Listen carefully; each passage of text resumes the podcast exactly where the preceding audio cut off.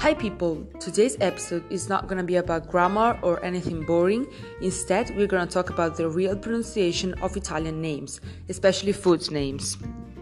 Italians really care about this topic because when it comes to our culture and, of course, about food, we are really obsessed and melodramatic.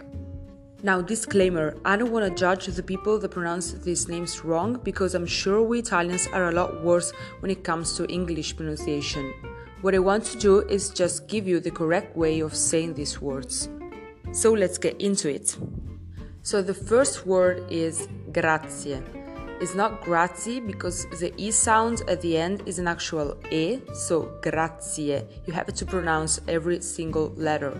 So the same thing happens with fettuccine, fettuccine, Versace, and not Versace, Versace, and Bolognese, not Bolognese, not Bolognese, Bolognese. Other words that are very similar to each other are spaghetti and not spaghetti, bruschetta, which I've heard is one of the most difficult to pronounce correctly, bruschetta, and prosciutto, prosciutto. Because of the double T, we have a strong sound, T, while in English, mostly in American English, the T tend to be pronounced as a D.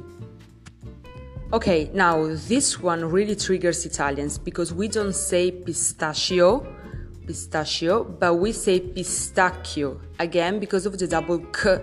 Remember, every time you see a double letter, you have to pronounce it very strong. Bottiglia, bottle. Uh, Direttore, director. Eccezione, exception, and so on. The problem with the next word is not actually about the pronunciation but the meaning. Panini. Panini in Italy is just the plural of panino, which means sandwich. So panini is sandwiches, and you can put whatever you want in a panino.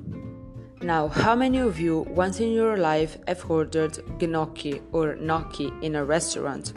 Well, if you say gnocchi in Italy, probably nobody will understand you because the correct way of saying it is gnocchi, gnocchi. The sound G plus an N becomes gne, gne. And last but not least, we have espresso. Not espresso, not espresso, just espresso which is the normal coffee we drink here in Italy. We don't drink the big cup of coffee with water that you guys used to have in the morning, we just drink a tiny cup of espresso. Okay, so I hope nobody was offended. Of course, you can keep pronouncing these words as you want. I can understand it, it could sound bizarre to say them in Italian, but make sure to remember the right pronunciation when you come to Italy.